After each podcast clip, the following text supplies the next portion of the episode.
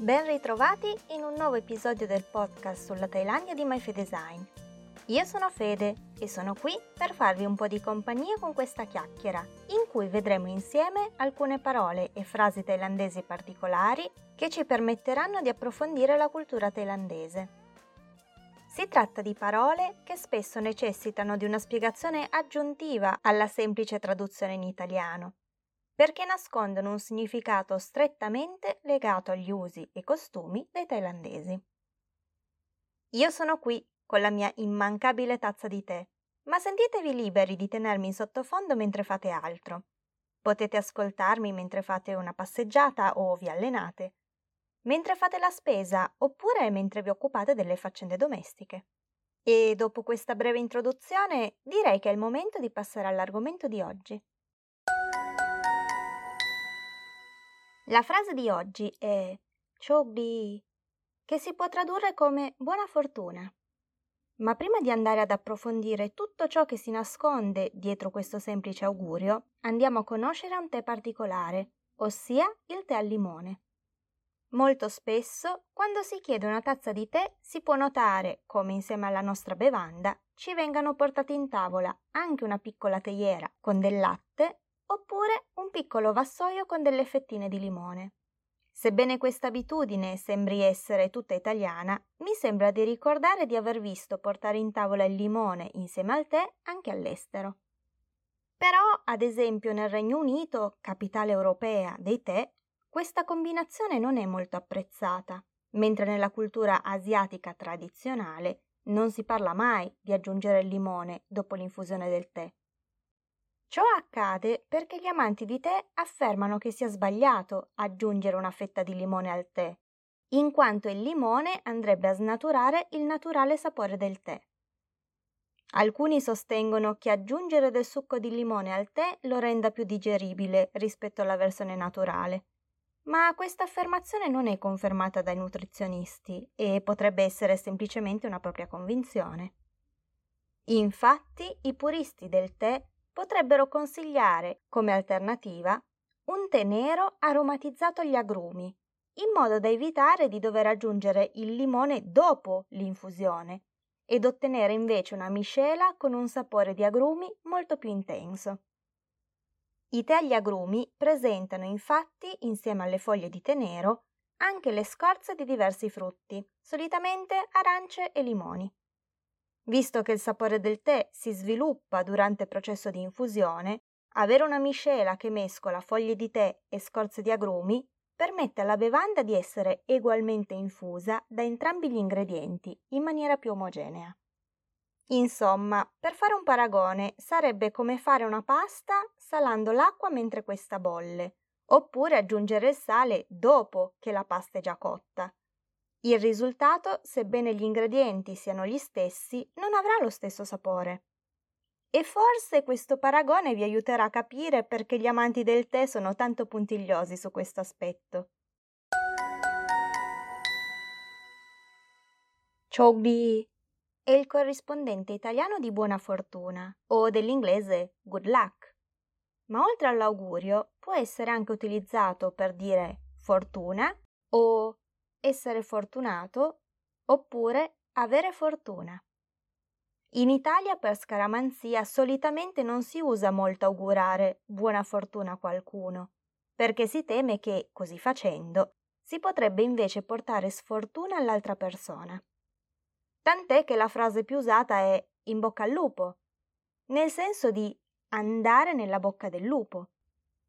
Si dice che infatti questa frase abbia come significato letterale quello di andare a cacciarsi nei guai e quindi finire nella bocca del lupo, che da sempre è visto come rappresentazione del male sin dalle prime favole di Esopo e La Fontaine, ed è rimasto tale fino ai nostri giorni. Due esempi tra tutti, il lupo della favola di Cappuccetto Rosso e il lupo cattivo dei tre porcellini. In bocca al lupo sembrerebbe essere un'espressione nata come augurio tra i cacciatori prima di una partita di caccia. Sebbene il significato porti a pensare a qualcosa di negativo, in realtà la frase vuole essere un augurio di buon auspicio per ciò che si sta andando ad affrontare. Ed è per questo motivo che presto nacque la risposta Crepi il lupo, frase che sembra voler rafforzare ulteriormente l'augurio e allontanare la cattiva sorte. In realtà avevo anche sentito un'altra interpretazione della frase in bocca al lupo, molto più positiva della precedente. In natura la mamma lupo quando sposta i cuccioli li porta infatti in bocca, che diventa così il luogo più sicuro per i piccoli lupetti, al di fuori della loro tana. Augurare in bocca al lupo, quindi, secondo alcuni, potrebbe effettivamente avere un reale significato positivo, senza dover andare a interpretare la frase per antifrase, cioè intendere il significato opposto a quello letterale. Se si pensa alla fortuna come al lupo, ritrovarsi in bocca al lupo significherebbe essere protetti dalla fortuna stessa. Si tratta sicuramente di una versione più romantica e meno macchinosa, che però non trova molti riscontri storici a supportare quest'idea. Personalmente mi è capitato di sentire Shogdi come alternativa al saluto addio. Quando due persone si salutano e non sono sicure di rivedersi ancora, oppure sanno di non potersi vedere presto, sono spesso queste due parole ad essere pronunciate. Si tratta di un saluto che augura all'altra persona di poter essere fortunata durante il periodo in cui non ci si vedrà. E nei film è spesso anche usata tra due persone che si lasciano in buoni rapporti, ma che non hanno intenzione di continuare a frequentarsi.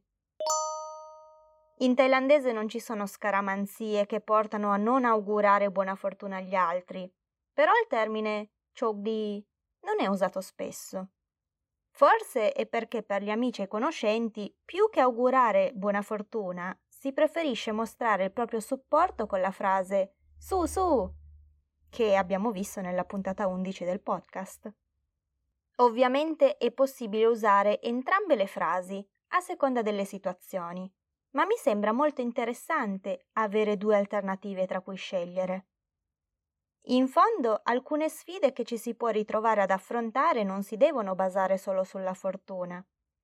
Se ad esempio si deve fare un esame, è molto più sensato fare il tifo, incoraggiando quindi l'altra persona a puntare sulle sue capacità e su ciò che ha studiato o su ciò che ha preparato per quell'evento. Questa considerazione mi riporta alla mente un aneddoto di Don Franco, il vecchio parroco di Villar Perosa. Prima di arrivare nella nostra diocesi, Don Franco era stato sacerdote in altre parrocchie e ci citava spesso di alcuni ragazzi che vedeva occasionalmente alcune mattine in chiesa, a pregare per il buon esito di un esame scolastico che si sarebbe svolto in giornata o in settimana. Ricordo ancora le sue parole. È bello che sei venuto qui a pregare Dio per aiutarti, ma dimmi, hai studiato? Ed in effetti, una volta un ragazzo gli rispose che no, non aveva passato molto tempo a studiare, altrimenti non sarebbe venuto in chiesa. E don Franco non aveva potuto fare a meno di chiedergli E come pensi che Dio possa aiutarti con l'esame se tu stesso non ti sei impegnato a studiare? In effetti non è così che funziona, né con Dio né con la fortuna. E anche se è vero che il detto recita la fortuna è cieca, personalmente concordo con l'idea di arrivare preparati ad un evento invece di limitarsi a lasciar fare tutto in mano ad un'entità esterna, senza impegnarsi nemmeno un po'. Poi, ovviamente, c'è da distinguere tra varie situazioni, senza dimenticare che spesso è necessario sia impegnarsi sia avere un po' di fortuna. Ad esempio, per un esame si può studiare quanto si vuole, ma ci sarà sicuramente un argomento che conosciamo meglio rispetto agli altri. Certo, se ci capita una domanda proprio su quel tema, non possiamo che riconoscere di essere stati fortunati, così come possiamo incolpare la sfortuna nel caso in cui l'esame presenti solo domande sull'argomento su cui siamo meno preparati. Insomma, la verità sta un po' nel mezzo e dobbiamo accettare di avere controllo su alcune cose e di dover invece lasciare altre cose a dipendere dal caso. Quindi non deve stupirci se in thailandese è possibile usare entrambe le espressioni in un'unica frase, come ad esempio questa. Ko hai chok di naka? Su su! Che si può tradurre come ti auguro buona fortuna, metticela tutta. Oltre all'augurio, il termine chogdi può essere usato come sostantivo, fortuna, oppure come verbo, ossia essere fortunato oppure avere fortuna. Questo significato è anche quello più usato nella quotidianità, o almeno io ho avuto modo di usarlo e sentirlo usare soprattutto in questo modo. Ad esempio, chogdi perché ho trovato subito parcheggio, oppure perché non c'era traffico e non sono arrivata in ritardo. Ma anche più banalmente ci si sente chogdi se si va in vacanza al mare e si becca una bella giornata di sole. Il termine chogdi si contrappone a chograi, che significa sfortuna o essere sfortunato o avere sfortuna. La radice di entrambe le parole è la stessa e cambia solo il suffisso. Singolarmente i due suffissi hanno un significato e si usano anche da soli come aggettivi. Di significa buono ed ha quindi un'accezione positiva, mentre rai significa cattivo e porta con sé un'accezione negativa. Oltre a questa coppia di termini, ci sono anche altre parole che hanno una radice uguale e si distinguono per il suffisso. Lo sono ad esempio Jaidi, che si usa per indicare una persona di buon cuore ed infatti Jai da solo significa cuore, e Jairai, che invece si usa per definire una persona cattiva, letteralmente formata dalle parole cuore e cattivo, e va a definire l'indole malvagia di una persona. Ma torniamo alle nostre due parole, chogdi e chograi. Fortuna e sfortuna sono due concetti molto difficili da valutare in maniera oggettiva perché per ogni evento è possibile vedere un lato positivo e uno negativo. Ma non è forse questa distinzione tra guardare il bicchiere mezzo pieno e guardare il bicchiere mezzo vuoto che ci fa vedere una situazione fortunata oppure sfortunata, a seconda di ciò su cui ci andiamo a focalizzare? Per capire meglio questo concetto c'è una favola cinese che può aiutarci a schiarirci le idee. C'era una volta un anziano contadino che viveva tranquillamente nella sua casa, insieme a suo figlio e al suo cavallo. Un giorno il cavallo scappò dalla stalla e nessuno riuscì a riprenderlo. I vicini di casa allora vennero a trovarlo per confortarlo. Ci dispiace che il tuo cavallo sia scappato, è davvero una sfortuna. Ora non riuscirai più ad arare i campi senza il suo aiuto. Il vecchio annui pensoso, mormorando. Sfortuna? Fortuna? Chi lo sa? Qualche giorno più tardi il cavallo tornò dal vecchio, seguito da altri sette cavalli selvaggi, e si stabilirono tutti nella stalla. I vicini di casa, increduli, vennero a vedere la scena con i propri occhi e commentarono la cosa con entusiasmo, dicendo al vecchio contadino Che fortuna! Il tuo cavallo è tornato con degli amici e ora possiedi ben otto cavalli. Sei stato davvero fortunato. Il vecchio annui pensoso, mormorando. Fortuna? Sfortuna? Chi lo sa? Il mattino seguente il figlio del contadino si avvicinò ai cavalli selvaggi e decise di provare a cavalcarne uno. Il cavallo dapprima si comportò bene, ma poi cominciò ad agitarsi e lo disarcionò. Il ragazzo si ruppe la gamba nella caduta e i vicini accorsero per aiutarlo. Ah, che sfortuna! esclamarono al vecchio contadino. Ora tuo figlio si è rotto una gamba e rischia di non riuscire più a camminare bene. E come farai con il lavoro nei campi?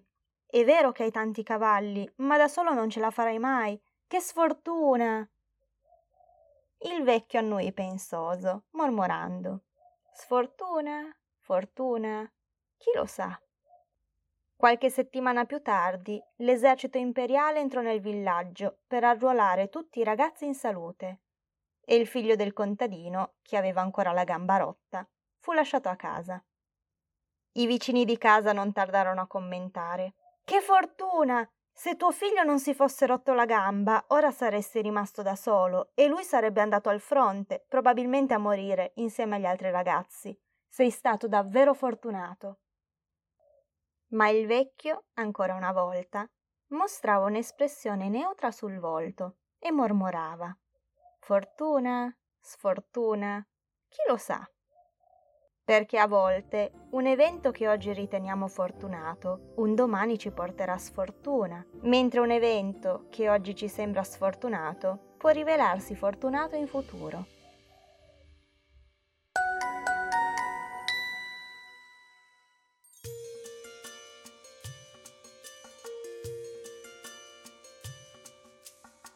Ed eccoci arrivati alla fine di questo episodio del podcast di MyFe Design. Grazie per avermi dedicato un po' del vostro tempo. Spero che la puntata di oggi vi sia piaciuta. Oggi abbiamo visto insieme il termine chogdi, che può essere tradotto come sostantivo fortuna, come verbo essere fortunato o avere fortuna, o ancora come augurio buona fortuna. Se volete lasciarmi un vostro commento potete trovare tutti gli episodi sia sul blog myfedesign.com sia nella playlist sul canale YouTube. Per ricevere tutti gli aggiornamenti sulla pubblicazione di nuovi contenuti vi consiglio di seguire la pagina Facebook oppure l'account Instagram o se preferite Twitter. Mi trovate sempre con il nome MyFedesign. E se siete curiosi di leggere anche qualche cosa in più riguardante il dietro le quinte o se volesse supportare questo progetto, potete trovarmi anche su Kofi. Mentre sorseggio il mio ultimo sorso di tè, io vi auguro buona giornata e spero di vedervi anche nella prossima puntata.